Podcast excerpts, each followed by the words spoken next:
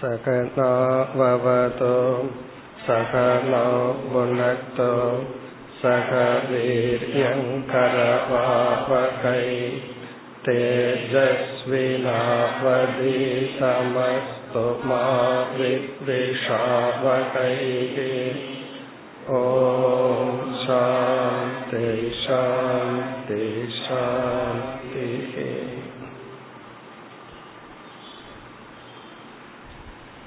ஒன்பதாவது அத்தியாயம் எட்டாவது ஸ்லோகம் एवं प्रकृतिवैचित्र्यात् विद्यन्ते मतयो नृणाम् पारम्पर्येण केषाञ्चित्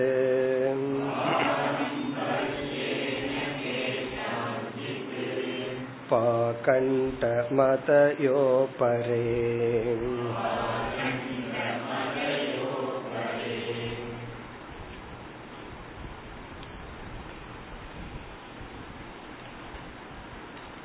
உத்தவ கீதையில் எட்டாவது அத்தியாயத்தை ஹம்ச கீதை என்று பார்த்து நிறைவு செய்து அடுத்து ஒன்பதாவது அத்தியாயத்திற்கு வந்தோம். உத்தவ கீதையில் ஒன்பதாவது அத்தியாயம் பாகவதத்தின்படி பதினான்காவது அத்தியாயம். இப்பொழுது நாம் பார்த்து கொண்டுள்ள ஒன்பதாவது அத்தியாயத்தின் சாராம்சம் இரண்டே கருத்து ஒன்று பக்தி இரண்டாவது தியானம். முதல் முப்பது ஸ்லோகங்களில் பக்தியை பற்றி பகவான் பேச உள்ளார். கடைசி பகுதியில் தியானம் என்ற தலைப்பு. இந்த அத்தியாயம் உத்தவருடைய கேள்வியுடன் துவங்கியது. என்ன கேள்வி கேட்டார்? வதந்தி கிருஷ்ண ஸ்ரேயாம்சி பகூனி. ஸ்ரேயசுக்கு அல்லது மோக்ஷத்துக்கு பகூனி பலவிதமான சாதனைகளை கூறுகின்றார்கள். இப்ப ஆன்மீகம் என்று எடுத்துக்கொண்டால் அந்த புஸ்தகத்தை நம்ம எடுத்தோம்னா எத்தனையோ சாதனைகள் கூறப்படுகின்றன இப்ப இவருடைய கேள்வி தேஷாம் விகல்ப பிராதானியம் உத ஏக முக்கியதா? இவைகளில் ஏதோ ஒரு சாதனை தான் முக்கியமா? அல்லது அனைத்து சாதனைகளும் சமமாக முக்கியமா? இதுதான் உத்தவருடைய கேள்வி. அதாவது எத்தனையோ சாதனைகள் சாஸ்திரத்துல பேசப்பட்டுள்ளது. அதுல எல்லா சாதனைகளும் முக்கியமா அல்லது ஒன்று முக்கியமா? பிறகு இரண்டாவது ஸ்லோகத்தில் கூறுகின்றார் நீங்கள் கிருஷ்ண பகவானாகிய நீங்கள் பக்தியை நீங்கள் முக்கியமாக அறிமுகப்படுத்தி உள்ளீர்கள். ஆகவே பக்தியினுடைய ரோல் என்ன? அதனுடைய பங்கு என்ன? பக்தி என்பது மற்ற சாதனைகளுக்குள் ஒரு சாதாரண சாதனையா? அல்லது அது முக்கியமா? இப்ப இதுதான் உத்தவருடைய இந்த அத்தியாயத்தினுடைய கேள்வி. கிருஷ்ண பகவானுடைய பதில் நேரடியாக பதிலுக்கு வருவதற்கு முன் நான் வந்து வேதத்தின் மூலமாக மோக்ஷத்திற்கான சாதனைகளை வகுத்து கொடுத்தேன். அந்த ஞானமானது பரம்பரையாக வந்துள்ளது என்று பதிலை கூறி பிறகு வேறு ஒரு சில கருத்துக்களை கூறி பிறகு பகவான் பதிலுக்கு வர இருக்கின்றார். பகவானுடைய பதில் வந்து பக்தி தான் முக்கியம். எவ்வளவு சாதனைகள் கூறப்பட்டிருந்தாலும் எல்லா சாதனைக்குள்ளும் தொடர்ந்து இருக்க வேண்டிய ஒரு சாதனை பக்தி. ஆகவே பதில் வந்து பக்தி. இந்த பக்திங்கிற பதில பிறகு பகவான் சொல்ல போற அதற்கு முன்னாடி பகவான் பேசிய ஒரு கருத்து வந்து நான் மோக்ஷத்திற்கான சாதனைகளை வேதத்தின் மூலமாக வகுத்து கொடுத்தேன். இதை பரம்பரையாக பலர் கேட்டு வளர்த்தி வருகின்றார்கள். அதற்கு அடுத்து பகவான் அறிமுகப்படுத்திய கருத்துடன் நம்ம சென்ற வகுப்பை நிறைவு செய்தோம். அது என்ன கருத்து என்றால் பகவான் வந்து வேதத்தின் மூலமாக சில கருத்தை தத்துவங்களை கூறினாலும் அவரவர்களுடைய புத்திக்கு ஏற்ப அதை பொருள்படுத்தி கொண்டுள்ளார்கள். ஒரே ஒரு கருத்து தான் அந்த கருத்தை வந்து அவரவர்கள் விதவிதமாக புரிந்துள்ளார்கள். அதாவது இங்க பகவான் என்ன சொல்றார்? சத்துவம் ரஜஸ் தமஸ் என்று மூன்று குணங்கள். இந்த மூன்று குணங்கள் வந்து நமக்கு ஒவ்வொரு நேரத்துல ஒவ்வொரு குணம் மேலோங்கி இருக்கு. அந்த குணத்தின் அடிப்படையில் நம்முடைய மனம். அந்த மனதின் அடிப்படையில் நம்முடைய அனுபவங்களை நாம் பொருள்படுத்துகின்றோம். இப்ப எத்தனையோ எக்ஸ்பீரியன்ஸ் அனுபவங்கள் நமக்கு வருது. ஒவ்வொரு அனுபவத்தையும் ஒவ்வொருத்தர் ஒவ்வொரு விதமா இன்டர்பிரட் செய்கிறார்கள் பொருள்படுத்துகிறார்கள் எடுத்துக் கொள்கிறார்கள். இப்ப எதனுடைய அடிப்படையில நம்ம எடுத்துக்கொள்றோம்? நம்முடைய மனதின் அடிப்படையில். அந்த மனம் எப்படிப்பட்ட குணத்தின் தூண்டுதலில் இருக்குமோ அதன் அடிப்படையில் பொருள்படுத்துகிறது. சில சமயம் நண்பர்கள் வந்து நம்ம மட்டம் தட்டி ஏதாவது ஒரு ஜோக் அடிப்பார்கள்.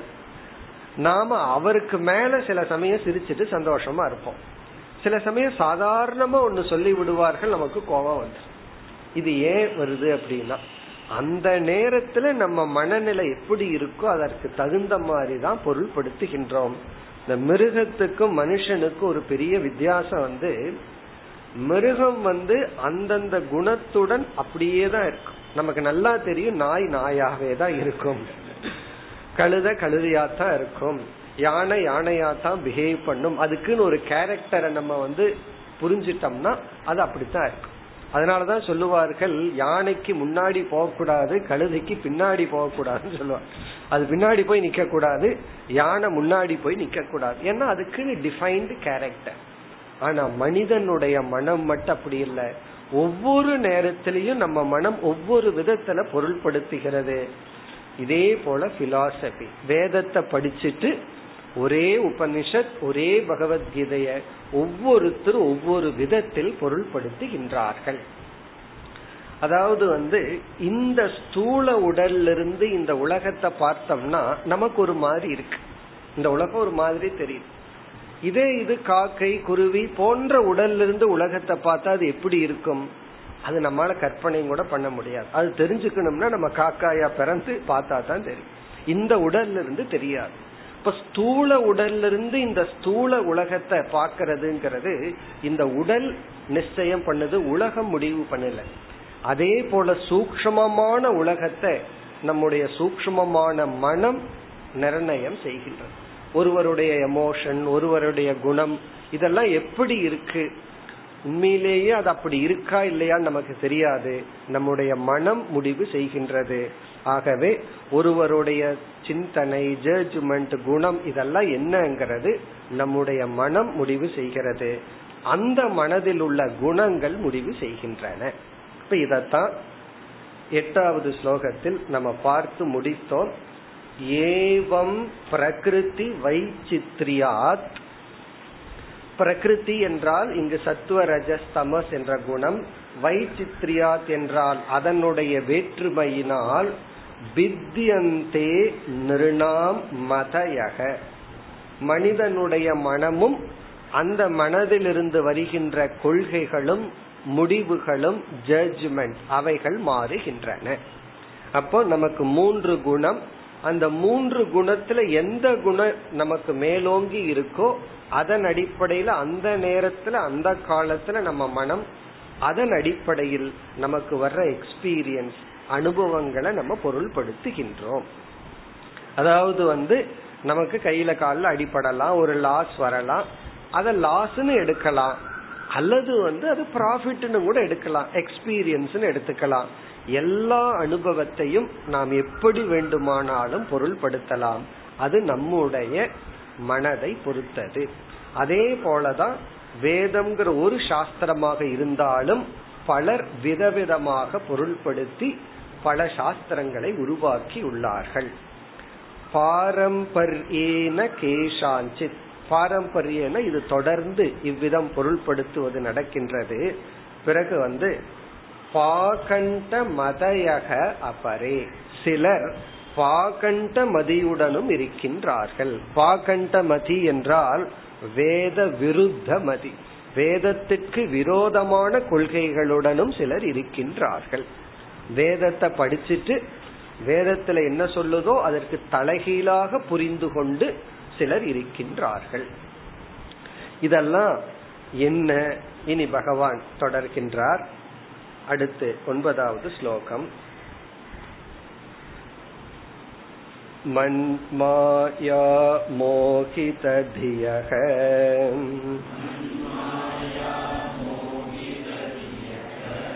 पुरुषा पुरुषर्षभ श्रेयो वदन्त्यनेकान्तम्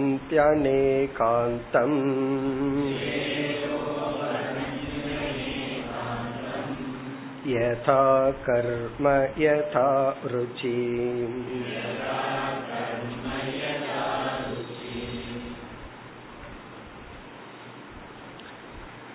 மூன்று குணங்கள் நம்முடைய மனதின் நிலையை நிர்ணயிக்கின்றன. நம்முடைய மனநிலை நம்முடைய பொருள்படுத்துகின்ற தன்மையை நிர்ணயிக்கின்றன நமக்கு கிடைக்கிற அனுபவம் மற்றவங்க நம்ம கிட்ட நடந்துக்கிற விதம் நாம இந்த உலகத்தை பார்த்து மற்றவங்களை புரிஞ்சுக்கிறது இது எல்லாமே அந்த நேரத்துல நம்ம ஃப்ரேம் ஆஃப் மைண்ட் எப்படி இருக்கோ அதன் அடிப்படையில தான் முடிவு பண்றோம். அந்த முடிவு சரியா இருக்கலாம் தப்பா இருக்கலாம் அல்லது கொஞ்சம் சரியா இருக்கலாம் அல்லது கொஞ்சம் தப்பா இருக்கலாம் எப்படி வேண்டுமானாலும் இருக்கலாம். சரி இந்த ஃப்ரேம் ஆஃப் மைண்ட் வர்றதுக்கு என்ன காரணம்னா மூன்று குணங்கள். சத்துவம் ரஜஸ் தமஸ்னு மூணு குணம். இனி அடுத்த கேள்வி சரி இந்த மூணு குணம் தான் எங்கிருந்து வந்தது? அதுக்கு பகவான் இங்கு பதில் சொல்றார் முதல் வரியில் அந்த மூன்று குணங்கள் என்னுடைய மாயையினுடைய தன்மை. அதை கூறுகின்றார் மண் மாயா மோகித தியக. மண் மாயா மத் அப்படின்னா என்னுடைய மாயா. என்னுடைய மாயையினால் அந்த மாயையினுடைய அம்சமாக இருக்கின்ற மூன்று குணங்களினால் மோகித தியக மோகத்தை அடைந்த புத்தி உடைய மனிதர்கள். என்னுடைய மாயையில் இருக்கின்ற முக்குணத்தினால் மோகத்தை அடைந்துள்ள மனிதர்கள் புருஷாகா மனிதர்கள் புருஷர்ஷப என்று கிருஷ்ண பகவான் உத்தவரை அழைக்கின்றார். ஹே புருஷர்ஷப உத்தமமான மனிதனே மனிதர்கள் என்னுடைய மாயையில் இருக்கின்ற மூன்று குணங்களினால் மோகத்தை அடைந்தவர்கள் என்ன செய்கின்றார்கள்? இரண்டாவது வரியில பகவான் குறிப்பிடுகின்றார் ஸ்ரேயோ வதந்தி அநேகாந்தம். அநேகாந்தம்னா விதவிதமான ஸ்ரேயக லட்சியங்களை வதந்தி கூறுகின்றார்கள். ஒரு மனித வாழ்க்கையினுடைய இறுதி லட்சியம் என்னன்னு கேட்டா அதாவது இடைப்பட்ட லட்சியங்கள் எவ்வளவு வேணாலும் இருக்கலாம். எனக்கு அடுத்த லட்சியம் என்னன்னா எவ்வளவோ இருக்கலாம் தப்பு கிடையாது. இறுதி லட்சியம் என்னன்னா அது கண்டிப்பா ஒன்னா தான் இருக்க முடியும். இவர் என்ன சொல்கின்றார்? பலர் இறுதி லட்சியங்களை பலவாக மனிதர்கள் கூறுகின்றார்கள். நம்ம எல்லாமே மனிதர்கள்னு சொன்னா மனித இனத்துக்கு ஃபைனல் கோல் ஒன்னா தான் இருக்க முடியும். ஆனா ஒவ்வொருவரும் ஒவ்வொரு இடத்துல பிறந்திருக்காங்க ஒவ்வொருத்தருக்கும் ஒவ்வொரு வயசு இருக்கும். இப்ப வந்து மூணு வயசு ஆனவனுக்கு வந்து லட்சியம் என்னன்னா ஃபர்ஸ்ட் அந்த எல்கேஜி போற ஸ்கூல் தான் அவனுடைய லட்சியம். முப்பது வயசுல எல்லா டிகிரியும் முடிச்சவனுக்கு லட்சியம் என்னன்னா அவனுக்கு ஜாபுக்கு போறதுதான் லட்சியம். அது இமீடியட் கோல் ஆனா எல்லாத்துக்கும் என்ன லட்சியம்னா அது ஒன்றா தான் இருக்க முடியும். ஆனால் மோகத்தை அடைந்தவர்கள் ஒவ்வொருவரும் இதுதான் ஃபைனல் கோல் இதுதான் என்னுடைய இறுதி இலக்குன்னு நினைத்து கொண்டு அதன் அடிப்படையில் அவர்களுடைய வாழ்க்கையை நடத்தி கொண்டிருக்கின்றார்கள். வதந்தின கூறுகின்றார்கள் அல்லது சிந்திக்கின்றார்கள். ஸ்ரேயகன மோக்ஷம் அநேகாந்தம் விதவிதமாக மோக்ஷத்தை கூறுகின்றார்கள். எதன் அடிப்படையில்னா யதா கர்ம. யதா கர்மனா அவர்களுடைய வாசனையின் அடிப்படையில். அவங்க மைண்டில் இருக்கிற சம்ஸ்காரத்தின் அடிப்படையில் அவங்களுக்கு கோல் தெரியுதான். இப்ப சில பேர் பார்த்தோம் அப்படின்னா இதெல்லாம் எதுக்கு பண்ற? உன்னுடைய ஃபைனல் கோல் என்னன்னு கேட்டா யாரோ எப்பாவது இவரை கஷ்டப்படுத்தி இருப்பாங்க அல்லது இவங்க தாத்தா கிட்ட யாரோ ஒருத்தர் சொத்தை ஏமாத்தி இருப்பாங்க இப்ப இவன் என்ன சொல்லுவான்? அவனை பழி வாங்குறதா என்னுடைய கோல் அப்ப பழி வாங்கிறது தான் என்னுடைய லட்சியம்னு முடிவு பண்ணி அதற்கு தகுந்த மாதிரியே வாழ்ந்துட்டு இருப்பான். இதெல்லாம் ஏன்னா. யதா கர்ம. யதா கர்மன்னா அவனுடைய வாசனையின் அடிப்படையில் அவனுடைய லட்சியம் முடிவெடுக்கப்படுகிறது. அவனுடைய சம்ஸ்காரம். இந்த சின்ன வயசுல சில நடந்த அனுபவங்கள் எல்லாம் நம்ம எரியாமல் நம்ம மனசுல பதிஞ்சிருக்கும்.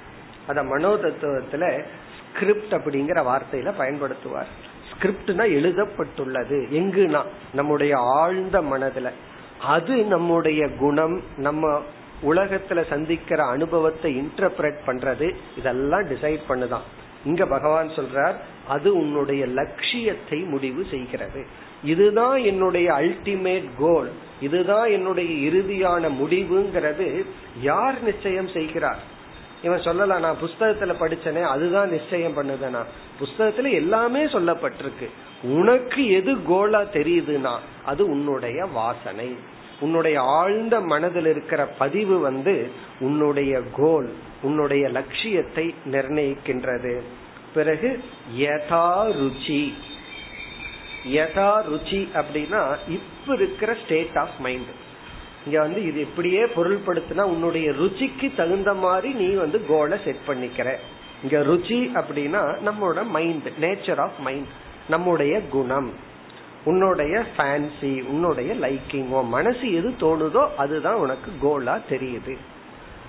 இதுல இருந்து நம்ம என்ன புரிஞ்சுக்கணும்னா நம்ம மனதில் இருக்கிற எமோஷனலை எல்லாம் டாமினேட் பண்ண விடாம மனசுக்குள்ள என்னமோ இருந்தாலும் சாஸ்திரம் வந்து எதை நமக்கு அல்டிமேட் கோலா சொல்லுது எதை இம்மீடியட் கோலா சொல்லுதுன்னு அதை புரிஞ்சுட்டு கோலா எடுத்துக்கணும். நம்ம உணர்வுகள் மனசில் இருக்கிறதனுடைய அடிப்படையில லட்சியத்தை நிர்ணயம் செய்தோம்னா அது அநேகம். அது அநேகமா இருக்கும். ஒவ்வொருத்தருக்கும் ஒவ்வொரு லட்சியமா இருக்கும். இதெல்லாம் என்ன காரணம்னா மனதுல மோகத்தை அடைந்த காரணம். இனி பகவான் என்ன செய்கின்றார்? அடுத்த ஸ்லோகத்துல எக்ஸாம்பிள் சொல்றார். யாரெல்லாம் இதது கோல் இதுதான் லட்சியம்னு சொல்லி சொன்னா மட்டும் பரவாயில்ல. எனக்கு இது கோல் அப்படிங்கறது என்னோட நிறுத்திட்டா பரவாயில்ல. அவர்கள் என்ன செய்கிறார்கள்? ஒரு தத்துவத்தையே உருவாக்கி விடுகிறார். அவங்களுடைய கோலை ஒரு பிலாசபியா உருவாக்கி மனுஷனுடைய கோல் இதுதான் என்ற ஒரு சாஸ்திரத்தையே உருவாக்கி இதெல்லாம் மனிதர்கள் இறுதி லட்சியமாக நினைத்து குழம்பி இருக்கின்றார்கள் சொல்லி. பிறகு அதுக்கு அடுத்த ஸ்லோகத்துல இந்த லட்சியத்தினுடைய குறையை பகவான் காட்ட போறார். அதாவது வந்து இங்க என்ன எப்படி டெவலப் பண்றார்? அவரவர்களுடைய கேரக்டருக்கு தகுந்த மாதிரி அனுபவத்தை பொருள்படுத்தி அதனுடைய அடிப்படையிலேயே ஒரு பிலாசபி தத்துவத்தையும் உருவாக்கி இதுதான் லட்சியம்னு நினைத்து குழம்பி இருக்கின்றார்கள். உடனே பகவான் எதுல கனெக்ட் பண்ண விரும்புறாரு? ஆனால் என் பக்தனோ? அப்படின்னு வருவார். என்னுடைய பக்தன் வந்து இப்படியெல்லாம் வழி தவறி போக மாட்டான். என் மீது உனக்கு பக்தி வந்து விட்டால் இந்த பகுதியில சில ஸ்லோகங்களை பார்க்க போறோம். அதெல்லாம் சில பாகவதர்கள் கையில கிடைச்சதுன்னா கேட்கறவங்கள அழுக வச்சிருவார். அப்படிப்பட்ட ஸ்லோகங்கள். அதுல பகவான் சொல்ல போறார் என்னுடைய பக்தன் என்னை விட மேலானவன் அப்படின்னு எல்லாம் சொல்ல போற அப்படி என்னுடைய பக்தியினுடைய மகிமை அவன் வந்து இந்த மாதிரி தவறி போக மாட்டான். அதுக்கு தான் இந்த பாயிண்ட பகவான் சொல்ற பின் அடுத்த ஸ்லோகத்துல வந்து யாரெல்லாம் எதெல்லாம் லட்சியம்னு நினைத்து குழம்பி இருக்கின்றார்கள் அதற்கான சாம்பிளை கொடுக்கிறார். இப்ப இந்த ஒன்பதாவது ஸ்லோகத்துல அவரவர்களுடைய வாசனைக்கு தகுந்தாற்போல் மனதிற்கு தகுந்தாற்போல் விதவிதமான லட்சியங்களை கூறி அதுதான் லட்சியம்னு சமுதாயத்துல பரப்பி வருகின்றார்கள். அதை வேற டீச் பண்றாங்க. இதுதான் கோல் அப்படின்னு சொல்லி நான் பேத்துக்கு சொல்லி கொண்டு அது ஒரு தத்துவமாக கொண்டுள்ளார்கள். அதுக்கு என்ன உதாகரணம்? அப்ப அடுத்த ஸ்லோகம் வந்து விதவிதமான மனிதர்கள் விதவிதமாக லட்சியத்தை நினைத்து கொண்டிருக்கின்றார்கள். பத்தாவது ஸ்லோகம். धर्ममेके यशश्चान्ये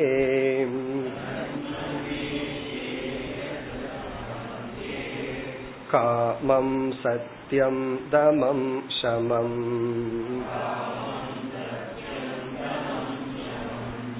अन्ये वदन्ति स्वार्थं वा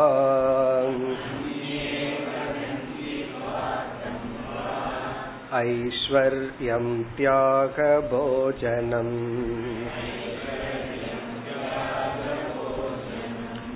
केचित् यज्ञतपोधानम्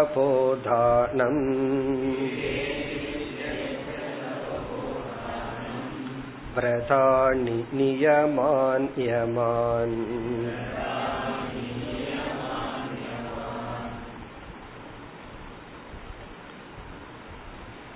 இந்த ஸ்லோகத்தில் இரண்டாவது வரியில் மூன்றாவது சொல் ஸ்வார்த்தம். தர்மமேகேன்னு ஆரம்பிச்சு அந்நே வதந்தி ஸ்வார்த்தம். ஸ்வார்த்தம்ங்கிற சொல்லுக்கு புருஷார்த்தம் லட்சியம் ஹியூமன் கோல் குறிப்பா அல்டிமேட் கோல் நம்முடைய இறுதி முடிவு. நம்ம வந்து கடைசியா எதை அடையணும்? சில பேர்த்துக்கு ரொம்ப வருஷத்துக்கு அப்புறம் திடீர்னு ஒரு தாட் வரும். எத்தனை வருஷம்னா? எண்பத்தொன்பது வருஷத்துக்கு அப்புறம். என்னன்னா எதுக்காக வாழ்றோம்? நாம எதை அடையணும்? மனித பிறவியினுடைய இறுதி இலக்கு என்ன? சும்மா அப்படியே மிருகத்தை போல சாப்பிட்டு தூங்கி எந்திரிச்சு இனப்பெருக்கத்தை பண்ணி சாகிறது தானா? அல்லது இந்த உடலை கொண்டு ஏதாவது ஒரு ஹையர் ஏதாவது அடையிறது ஒண்ணு இருக்கா? அல்லது இல்லையா? அது என்னன்னு தெரிஞ்சுக்கணும்னு சொல்லி.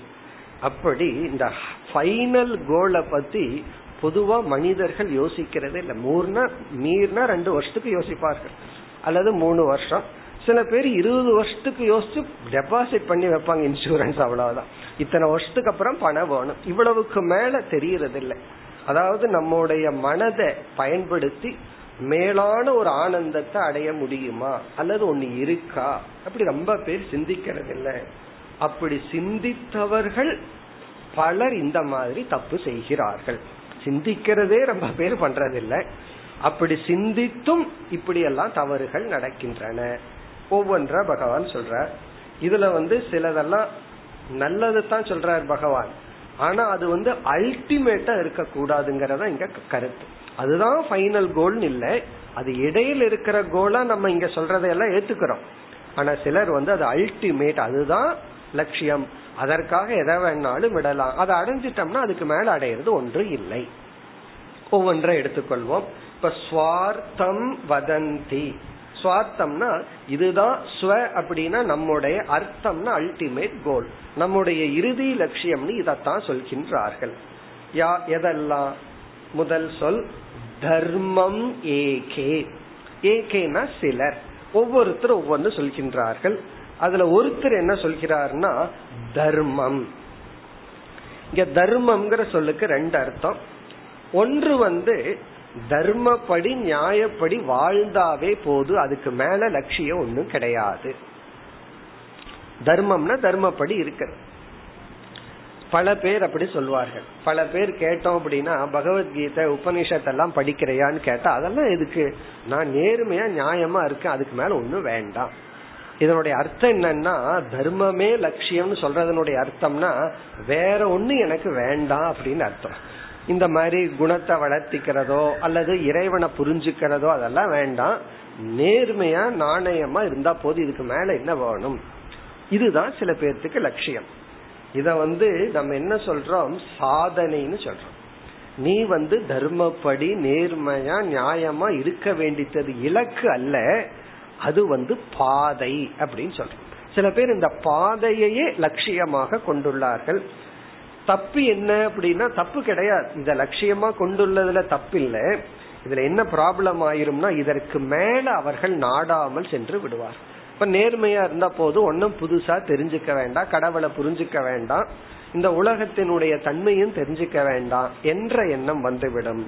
இப்ப ஒரு பொருள் வந்து தர்மம் ஏகேனா சிலர் தர்மப்படி வாழ்றதே லட்சியம் அப்படின்னு முடிவு செய்து அவங்க தர்மத்தை மட்டும் புரிஞ்சுட்டு அதுக்கு மேல இறை ஞானத்தையோ இந்த உலகத்தின் நிலையாமையோ அதற்கு மேல இருக்கிற ஆனந்தத்திற்கு வருவதில்லை. இது ஒரு பொருள். அப்ப தார்மீக ஜீவனம்ங்கிறது ஒரு பொருள். இரண்டாவது பொருள் மீமாம்சகர்களுடைய மதம். மீமாம்சகர்கள் அப்படின்னு சொல்லி ஒரு குரூப் ஆஃப் பீப்புள் அவங்க வந்து வேதத்தினுடைய முதல் பகுதியை மட்டும் எடுத்துட்டு கடைசி பகுதியை வேண்டான்னு விட்டுற இந்த ஸ்கூல்ல எல்லாம் இந்த கடைசி பாடத்தை விட்டுருன்னு சொல்லுவாங்கல்ல லாஸ்ட் போர்ஷனை விட்டுருன்னு சொல்ற மாதிரி அவங்க வந்து வேதத்தினுடைய லாஸ்ட் போர்ஷன் வந்து வெறும் கதை தான். விட்டுருலான்னு விட்டு விடுவார்கள். இப்ப அவர்களுடைய கருத்துப்படி என்னன்னா வேதத்துல சொல்லி இருக்கிற சில யாகங்கள் பூஜைகள் நித்திய நெய்மித்திக கர்மத்தை செஞ்சா அதனால அபூர்வம்னு ஒரு புண்ணியம் வரும். அந்த புண்ணியம் நம்ம இறந்ததுக்கு அப்புறம் சொர்க்கத்துக்கு எடுத்துட்டு போகும். அதுதான் நம்முடைய லட்சியம். அப்ப மீமாம்சகர்களுடைய மதம் வந்து தர்மம் அப்படின்னு சொன்னா புண்ணிய கர்ம. புண்ணியம் பண்ற கர்மம் பண்ணாவே போதும். அதற்கு மேல ஒன்னும் கிடையாது. ஏகே சிலர் நித்திய நெய்மித்திக கர்ம. அதாவது வேதத்துல சொல்லி இருக்கிற கர்ம. தார்மீகமா இருக்கணும். நல்ல கர்மம் எல்லாம் பண்ணி யாகம் எல்லாம் பண்ணி கடைசியில நம்ம என்ன பண்ணணும்னா இறந்ததுக்கு அப்புறம் சொர்க்கத்துக்கு போறது சொர்க்கம் நித்தியம்னு எடுத்துக்குவோம். இப்படி சிலர். இப்படி எல்லாம் நினைச்சா தப்பு கிடையாது. ஏன்னா இவங்க நல்லதுதான் சொல்றாங்க. அட்லீஸ்ட் புண்ணியம் பண்ணு பாவம் பண்ணாத. இது வந்து லட்சியம். இடைப்பட்ட லட்சியமே தவிர இறுதி லட்சியம் அல்ல. ஏன் இறுதி லட்சியம் அல்லன்னு நம்ம வலியுறுத்தி சொல்றோம். இவன் இறுதி லட்சியமா வச்சிட்டதுனாலதான் வேதத்தினுடைய இறுதி பகுதி அப்படியே விட்டுட்டான். வேதாந்தம்னா அது வேண்டாம் அப்படின்னு விட்டுட்டான். இப்படி சிலர் இனி வேறு சிலர் யசஸ்சான்யே அந்யே வேறு சிலர் யசக யசக என்றால் புகழ் கீர்த்தி. புகழை அடையிறது தான் லட்சியம். அப்படின்னு சில பேர். புகழ அடையிறது தான் லட்சியம்னு சில பேர். இத வந்து அலங்கார சாஸ்திரம்னு சமஸ்கிருதத்துல ஒரு சாஸ்திரம் இருக்கு. அலங்கார சாஸ்திரம். அலங்கார சாஸ்திரம்னா விதவிதமான கதைகள் அது கற்பனையாம இருக்கலாம் ராஜா கதைகள் எல்லாம் இருக்கலாம். அதெல்லாம் அலங்கார சாஸ்திரம்னு சொல்ற அந்த அலங்கார சாஸ்திர அந்த சாஸ்திரத்தை பின்பற்றுபவர்கள் என்ன சொல்றாங்கன்னா நீ வாழ்க்கையில உன்னுடைய லட்சியம் என்னன்னா புகழ். சில பேர் சொல்லுவாங்க நான் இறந்ததற்கு அப்புறம் என் பேரை ஊரெல்லாம் சொல்லிட்டு இருக்கணும் கல்வெட்டுல என்னுடைய பெயர் புதிக்கப்பட வேண்டும். இப்படி எல்லாம் ஒரு கற்பனை. இப்படி தன்னுடைய பெயர். கல்வெட்டுல எப்படியும் நம்ம இறந்து புதைச்சோம்னா அவங்க எழுதத்தான் போறாங்க. அதுக்கு முன்னாடியே காசு கொடுத்துட்டு போயிட்டா எழுதிடுவான். இவனுடைய பெயர் வந்து எல்லா இடத்திலையும் பரவி இருக்கணும். புகழ் தான் லட்சியம். அப்படி சில பேர்த்துக்கு. இப்ப புகழ் தான் லட்சியம்னு சொல்லி சிலர் இருப்பார்கள். சில பேர் ஆரம்பத்துல இந்த தானம் தர்மம் எல்லாம் பண்ண வந்துருவாங்க. பிறகு என்ன ஆகும் அப்படின்னா நல்ல எண்ணத்தோட தான் பலர் வருவார்கள். ஏதாவது ஒரு இன்ஸ்டிடியூஷன் ஆசிரமத்துக்கோ அல்லது சேவா இன்ஸ்டிடியூஷனுக்கோ பலர் ஆரம்பத்துல வரும்போது நல்ல எண்ணத்துல தான் வருவார்கள். நல்ல எண்ணம்னா நாலு பேர்த்துக்கு சேவை பண்ணலாம் அப்படின்னு ஒரு பரந்த மனப்பான்மையில. அது என்ன ஆகி போகுது? இந்த சேவை பண்ணி சர்வீஸ் பண்ணி அல்லது சில பேர் தவம் செய்வார்கள். அதனுடைய சைடு எஃபெக்டா கொஞ்சம் புகழ் வந்துடும் சில பேர் இந்த சைடு எஃபெக்ட்லயே மயங்கி அதுவே ஒரு பிலாசபி ஆகி பிறகு அவர்களுடைய செயல் அதுக்கு அப்புறம் பார்த்தோம்னா புகழுக்குத்தான் செய்வார்கள். அந்த தவமோ அல்லது தானமோ அல்லது ஆக்டிவிட்டிஸோ செஞ்சா அதுக்கு ஈக்குவலா புகழ் வருதான்னு பார்ப்பார்கள். வரல யாருக்கும் தெரியலனா செய்ய மாட்டார். அப்படி ஒரு நிலைக்கு சென்று விடுவார்கள். இந்த புகழ்ங்கிறது ஒரு பெரிய டிராப் நம்ம வந்து வீழ்த்தர ஒரு பெரிய ஒன்று. அதுவே ஒரு லட்சியமாக சிலர் நினைக்கின்றார்கள். இப்ப வந்து புகழுக்கு வந்து நம்ம அடிமையாக கூடாது. சொல்றோம் அதை டேஸ்ட் பண்ணி அதை வந்து நம்ம துப்பணும். அந்த புகழ்ங்கிறது வந்து நம்மை மயக்கும். மதுவை விட போதை தரக்கூடியது புகழ். புகழ்னா என்ன? நாலு பேர் நம்ம புகழ்ந்து சொல்றது. நாலு மனிதர்கள் நம்ம புகழும் பொழுது நம்ம பார்க்கணும். ஒருத்தர் இனி ஒருத்தரை புகழும் போது கேட்கிறவருடைய மூஞ்சிய பார்க்கணும். அவர் பூலோகத்திலேயே இருக்க மாட்டார். அது மட்டுமல்ல பலர் வியாபாரத்துல லாஸ் ஆகிறதுக்கு காரணமே இவன் புகழ் அப்படிங்கிற ஒரு வெப்பனை பயன்படுத்துறது தான் இவனை நாலு புகழ்ந்து நீங்க உங்களுக்கு எல்லாம் தெரியும். நீங்க என்ன அவ்வளவு நம்புறீங்க உங்களுக்கு துரோகம் பண்ணவனான்னு சொல்லிட்டு இவன் ஏமாத்திடுவான். யாராவது நம்ம புகழ்ந்தால் நம்ம என்ன நினைக்கணும்? கீழே குழி பறிச்சிட்டு இருக்கிறான்னு நினைக்கணும். அது வியாபாரத்திலயும் சரி ஆன்மீகத்திலயும் சரி. புகழாம இகழ்றானா? நமக்கு ஏதோ ஒரு ஸ்டெப் போட்டு கொடுக்கறான்னு அர்த்தம். ஆனா அதை நம்ம மயங்கி விடுகின்றோம். மதி மயக்கம். அதுவே ஒரு பிலாசபியா இருக்கு. சிலர் வந்து புகழுக்காகவே இவங்கெல்லாம் டிக்ளேர் பண்றதில்ல. புகழ் தான் லட்சியம் நல்லா எழுதிட்டு பண்றதில்ல. இவங்க வாழ்க்கை அப்படி அமைஞ்சிடும். புகழுக்கு தான் எல்லாம் பண்றது. சேவையோ தவமோ புகழுக்காக பண்ணுனா அந்த சேவையும் தவமும் அதனுடைய ஒரிஜினல் பலனை கொடுக்காது. தவமும் அந்த பலனை கொடுக்காது சேவையும் பலனை கொடுக்காது. இப்ப எஸ் எஸ் சான்யே இனி அடுத்தது காமம். சில பேர் வந்து காமம் லட்சியம்.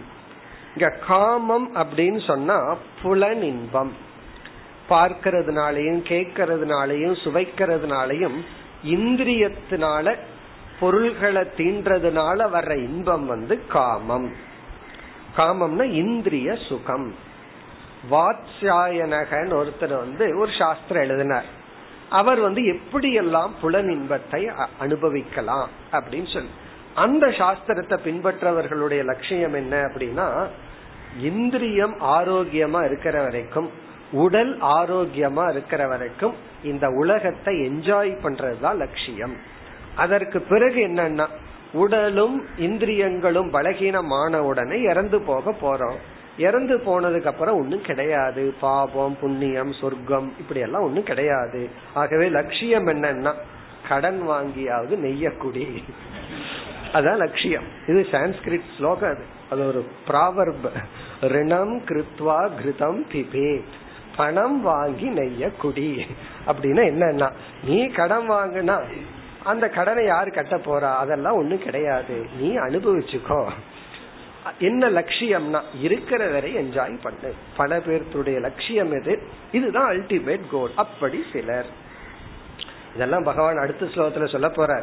இந்த லட்சியத்தினுடைய தன்மை என்ன? இப்படி எல்லாம் லட்சியமா வச்சுட்டு வாழ்ந்தா அதனுடைய குறை என்னன்னு காட்ட போறார். இனி அடுத்த சிலர் சத்தியம். சத்தியம். சில பேர் சில பேர்னு சொல்லும்போது சில குறைவான பேர்னு தான் சொல்லணும். அவங்க என்ன சொல்லுவாங்கன்னா உண்மை பேசுறது தான் லட்சியம். உண்மை பேசினா போதும். சத்தியமா இருந்துட்டா போதும். அதுக்கு மேல எல்லாம் ஒண்ணும் கிடையாது. அந்த உண்மை பேசிட்டு இருந்தாவே போதும்னு சிலர். இப்படிப்பட்ட சிலர் இருக்காங்களான்னு நமக்கு தெரியல. அப்படி இருந்தால் சிலர். ஏன்னா சில பேர் அப்படின்னு சொல்லுவார்கள். நான் நேர்மையா இருக்கேன் உண்மையா இருக்கேன் யாருக்கு துரோகம் பண்ணல அதுவே எனக்கு போதும். அதுக்கு மேல லைஃப்ல அடையிறதுக்கு ஒண்ணும் கிடையாது. நம்ம சத்தியத்தை என்ன சொல்றோம்? ஒரு சாதனைன்னு சொல்றோம். நீ சத்தியப்படி இருந்து மனதை தூய்மைப்படுத்தி பிறகு வந்து புரிஞ்சு கொள்ள முடியாத ஒன்ன நீ புரிஞ்சுக்கணும்னு நம்ம சொல்றோம். இவர்கள் அதுவே லட்சியமாக கூறுகின்றார்கள்.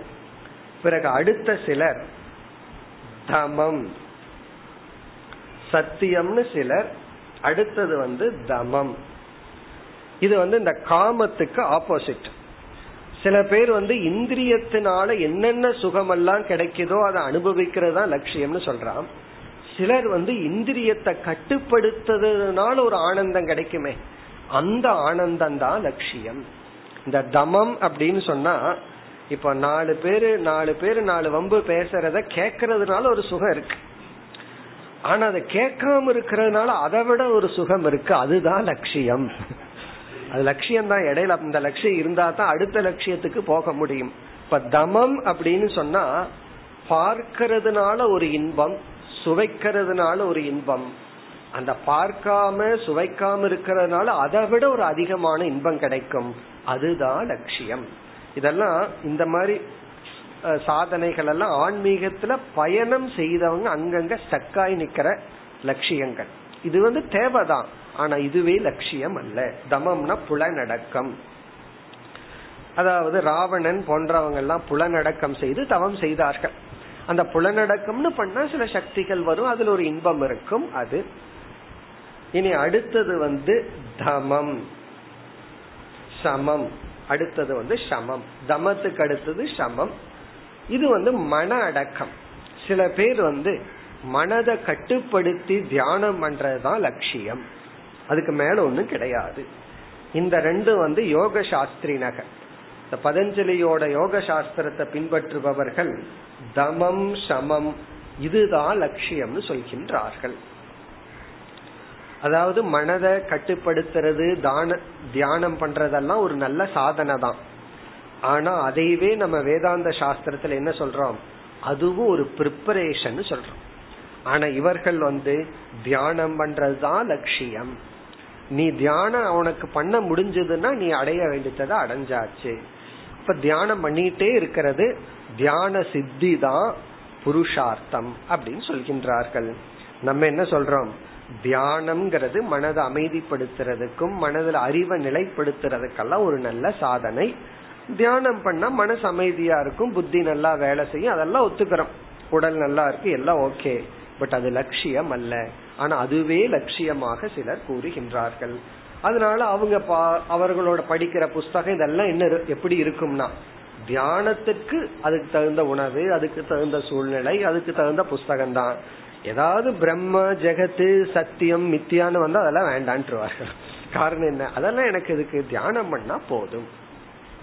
இனி அடுத்தது அந்நே வதந்தி சுவார்த்தம் வா இந்த வா அப்படிங்கறது இப்படி எல்லாம் சொல்கிறார்கள். ஒவ்வொருத்தரும் ஒவ்வொன்று சொல்கிறார். சுவார்த்தம் சுவார்த்தம் வதந்தி. சுவார்த்தம்னா புருஷார்த்தத்தை இந்த மாதிரி எல்லாம் சொல்றாங்க. எப்படி? தர்மம் யசக காமம் சத்தியம் தமம் சமம். இனி ஐஸ்வர்யம். ஐஸ்வர்யம்ங்கிறது கத்திரியர்கள் சில கத்திரியர்கள் வந்து நாட்டை பிடிச்சு ஆள்றது தான் எல்லாத்தையும் ஆள்வது தான் லட்சியம். நாட்டை பிடிச்சு ஆள்ற மாதிரி நாலு பேர் நம்ம சொல்றத கேக்குற மாதிரி நம்ம இருக்கணும் அவ்வளவுதான். நான் சொன்னா நாலு பேர் தலையாட்டணும். அதுதான் லட்சியம். அப்படி நான் வந்து கண்ட்ரோல் பண்ணணும். எல்லாத்தையும் கட்டுக்குள்ள கொண்டு வரணும். அது சிலருடைய லட்சியம். சில பேர் சொல்லுவார்கள் நான் சாகிறதுக்குள்ள நாலு ஏரியால நாலு பிளாட் வாங்கிடுவேன் இதுதான் லட்சியம்னா. என்ன பிரயோஜனம்? இவரே சாகிறதுக்குள்ள வாங்கணுமா? வாங்கினாலும் ஏதோ ஒரு பிளாட்ல தானே இவரை பதிக்க முடியும். அப்போ இதெல்லாம் என்ன ஐஸ்வர்யம்னா எஜமானனா இருக்கணும் லேண்ட் லார்டு இப்ப எல்லாம் பிளாட் லார்டுன்னு தான் சொல்லணும் நான் அந்த லார்டா இருக்கணும் தலைவனா இருக்கணும் இந்த நிலத்துக்கு சொந்தக்காரனா இருக்கணும். இத்தனை பேர் மனுஷனுக்கு நான் வந்து அதிபதியா இருக்கணும். அப்படி சிலர். இனி வேறு சிலர் தியாக போஜனம். தியாகம்ங்கிறது ஒரு சாதனை ஒரு லட்சியம். தியாகம்ங்கிறது சிலர் எப்படி சொல்லுவார்கள்? தியாகம் பண்றதுதான் லட்சியம். அதுவும் நல்லதுதான். நல்ல எண்ணம் தான் தப்பே கிடையாது. தியாகம் பண்றதுதான் லட்சியம். எல்லாத்துக்கும் விட்டு கொடுத்துரு. கடைசியில இவர் என்ன தியாகம் பண்ணுவார் தெரியுமோ? என்னோட உபனிஷத் புஸ்தகத்தையே உனக்கு தியாகம் பண்ணிடுறேன். கிளாஸ தியாகம் பண்ற எல்லாத்தையும் நான் விட்டு கொடுத்துறேன் இது வந்து லட்சியம்னு சிலர் சொல்வார்கள். இது நல்ல லட்சியம் தான் தப்பு கிடையாது. தியாகம் பண்ணணுங்கிற ஒரு எண்ணம் வந்தா பெரிய விஷயம். ஆனால் தியாகத்துக்கு மேல ஒன்னும் கிடையாது. அப்படி நினைப்பார்கள். அடுத்தது ஆப்போசிட் போஜனம். தியாகத்துக்கு ஆப்போசிட் நான் யாருக்கு எதையும் விட்டு கொடுக்க மாட்டேன். நான் தான் அனுபவிப்பேன். போஜனம். சிலர் பார்க்கலாம். வீட்டுல வந்து அழுகி போயிருக்கும். அதை வெளியே எரிவார்களே தவிர வீட்டுக்கு வேலை செய்ய வர்றவங்களுக்கு கொடுக்க மாட்டாங்க. கேட்டா என்ன ஒழுங்கா அவங்க வேலை செய்யறது இல்லை கொடுத்து பார்ப்போம் வேலை செய்யறாங்களா இல்லையான்னு அடுத்தது முடிவு பண்ணுவோம். போஜனம்னா தான் தான் அனுபவிக்கணும். யாருக்கு எதையும் கொடுக்க மாட்டேன். இது மனுஷனுக்கே இருக்கிற ஒரு விதமான பலகீனம் போஜனம். அதுதான் லட்சியம். போஜனம்னா தான் தான் அனுபவிக்கணும். எதையும் யாருக்கு விட்டு கொடுக்க மாட்டேன் தியாகம் பண்ண மாட்டேன். இதெல்லாம் நமக்கு தெரியறதில்ல. ஒரு சின்ன விஷயத்த தியாகம் பண்ணா அதுல எவ்வளவு சந்தோஷம் இருக்கு? நான் தான் அனுபவிக்கணும்னு அதுக்கு ரகலை பண்ணா அதுல எவ்வளவு கஷ்டம் இருக்குன்னு புரியறதில்ல. புரியாமல் லட்சியமாக வைத்துக்கொண்டு துயரப்படுகிறார்கள்.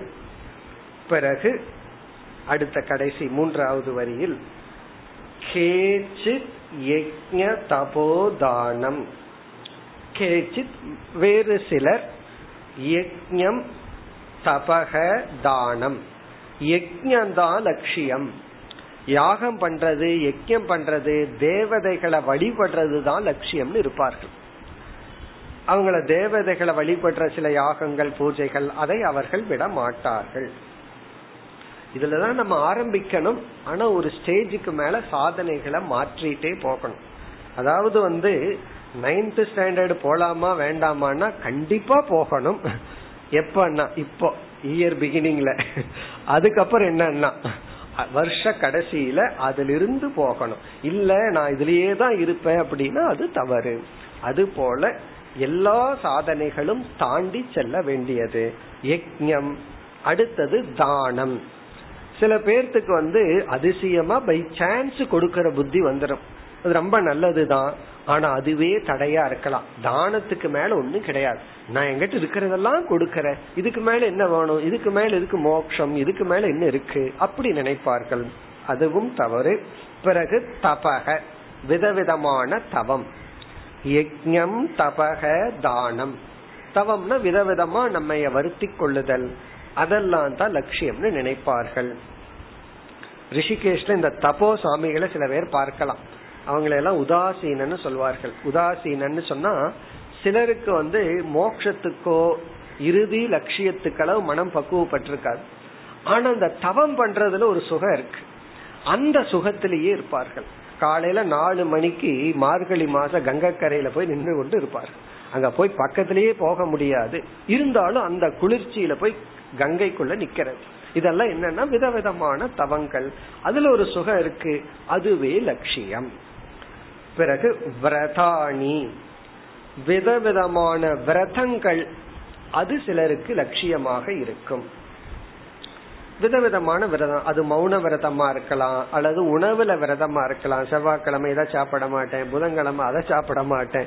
இதெல்லாம் ஒரு விரதங்கள். அல்லது வந்து இன்னைக்கு இதை பாராயணம் பண்ணுவேன். இப்படி நாமளே ஒரு ரொட்டீன் ஒரு நியமத்தை எடுத்துக்கிறது. அல்லது இவ்வளவு நாளைக்குள்ள இதை ஜபம் பண்ணுவேன். இப்படி எல்லாம் சில விரதங்கள். இதெல்லாம் என்னன்னா இதெல்லாம் கண்டிப்பாக தேவை.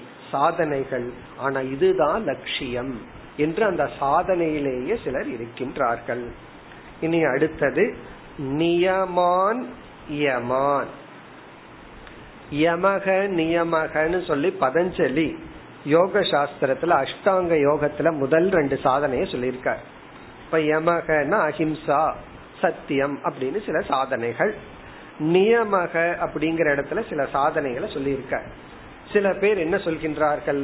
அந்த நியமத்துல ஏதோ ஒன்ன எடுத்துக் கொள்வார்கள் அதனால நம்ம படிச்சிருக்கோம் யமக நியமக எல்லாம். நியமத்துல வந்து ஃபர்ஸ்ட் சௌச்சம் சௌச்சம்னா எல்லாம் தூய்மையா வச்சுக்கிறது. சில பேர் என்ன சொல்வார்கள் எல்லாம் தூய்மையா வச்சுட்டா போதும். உடல் சூழ்நிலை மனச. இதுக்கு மேல வேற என்ன வேணும்?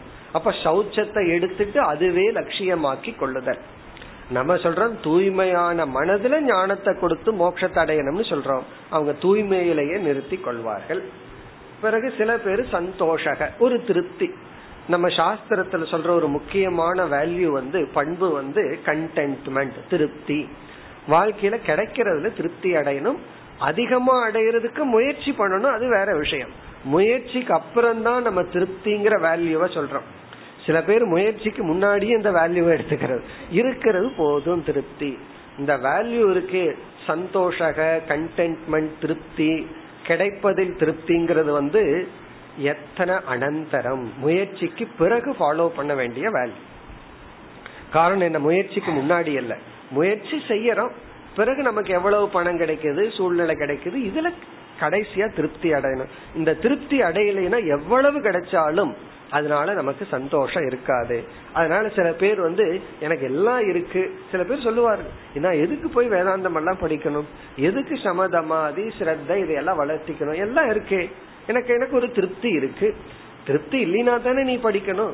சம்சாரி தானே வேதாந்தியம் எல்லாம் படிக்கணும்னா சம்சாரி இல்லையே எல்லாம் திருப்தியா இருக்கே அப்படின்னு சொல்லுவார்கள். எல்லாம் ஆர்டரா இருக்கிறதுனால அவர்கிட்ட இருக்கிற ஒன்ன எடுத்து விடுவோம் அப்புறம் தெரியும். எல்லாம் ஆர்டரா இருக்கிறதுனால இந்த பிலாசபி ஏதோ ஒண்ணு போகட்டும் அதுக்கப்புறம் அவர் மாறி போகும். அதனால அந்த எல்லாம் கிளீனா எந்த ப்ராப்ளமும் இல்லைன்னா அதுவே ஒரு ப்ராப்ளம் ஆகுது.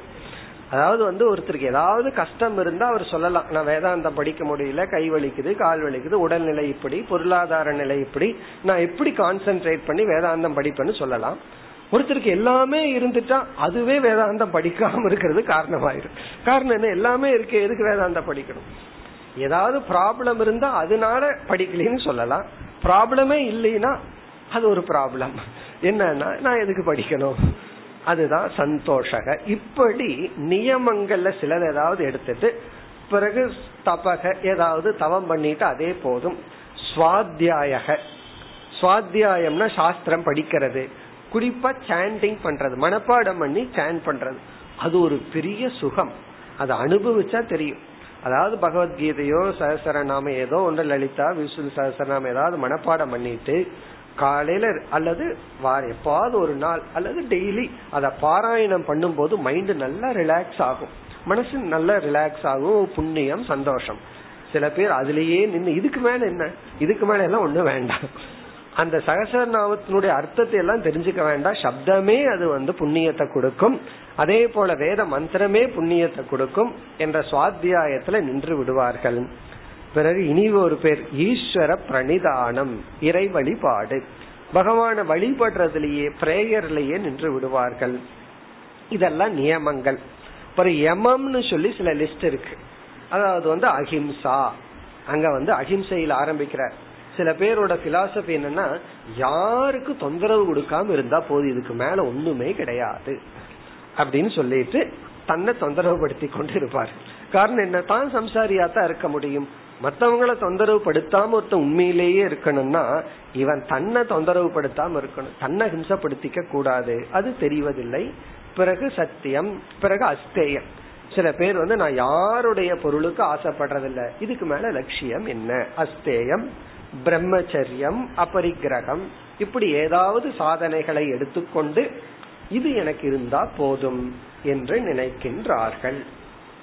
இதெல்லாம் என்னன்னா உலகத்தில் இருக்கிற கன்ஃபியூஷன் இந்த உலகத்துல ஒவ்வொருத்தரும் ஒவ்வொரு லட்சியம்னு சொல்கின்றார்கள். அதாவது எந்த ஒரு சாஸ்திரத்தை படிச்சாலும் ஆரம்பத்துல நமக்கு குழப்பம் வரும். அதே போல ஆன்மீக நூல்களை படிச்சாலும் ஒவ்வொருத்தரும் ஒவ்வொன்று லட்சியமாக முடிவு செய்துள்ளார்கள். இனி அடுத்த ஸ்லோகத்துல பகவான் சொல்றார் இந்த அனைத்து லட்சியங்களும் இப்படிப்பட்ட தோஷத்திற்கு உட்பட்டது. இனி வந்து சில தோஷத்தை காட்டி இந்த தோஷத்துடன் கூடியது அனைத்து லட்சியமும் அதை கூறுகின்றார் பதினோராவது ஸ்லோகம் आद्यन्तवन्त एवैषाम्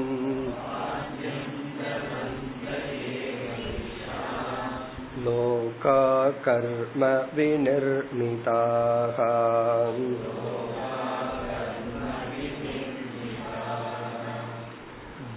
दुःखोदर्कास्तमोनिष्टाः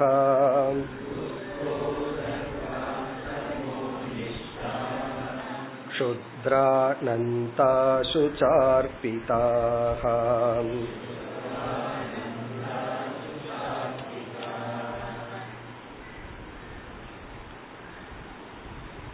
இந்த ஸ்லோகத்தில் ஒரு மனிதன் பரமாத்மாவை தவிர பிரம்மஸ்வரூபத்தை தவிர அல்லது அழியாத ஒரு பொருளை தவிர நித்திய வஸ்துவை தவிர எதை இறுதி லட்சியமாக வைத்தாலும் அது இந்தந்த தோஷத்திற்கு குறைக்கு உட்பட்டது என்று இந்த ஸ்லோகத்துல பகவான் அனாத்மாவில் இருக்கின்ற ஐந்து குறைகளை பகவான் இங்கு குறிப்பிடுகின்றார்.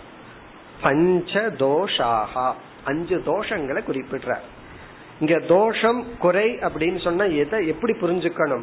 இவைகளை நமக்கு லட்சியமா வச்சுட்டா அல்டிமேட் கோலா வச்சுட்டா இந்த குறைகள் உள்ளது. இதை இமீடியட் கோலா வச்சுட்டா இந்த குறைகள் எல்லாம் ஒன்னும் பெருசா பண்ணிடாது இதுதான் நீ அல்டிமேட்னு நினைச்சிட்டு உன்னுடைய வாழ்க்கையை நீ அமைத்து கொண்டிருந்தால் இப்படிப்பட்ட தோஷம் இதுக்கு இருக்கு.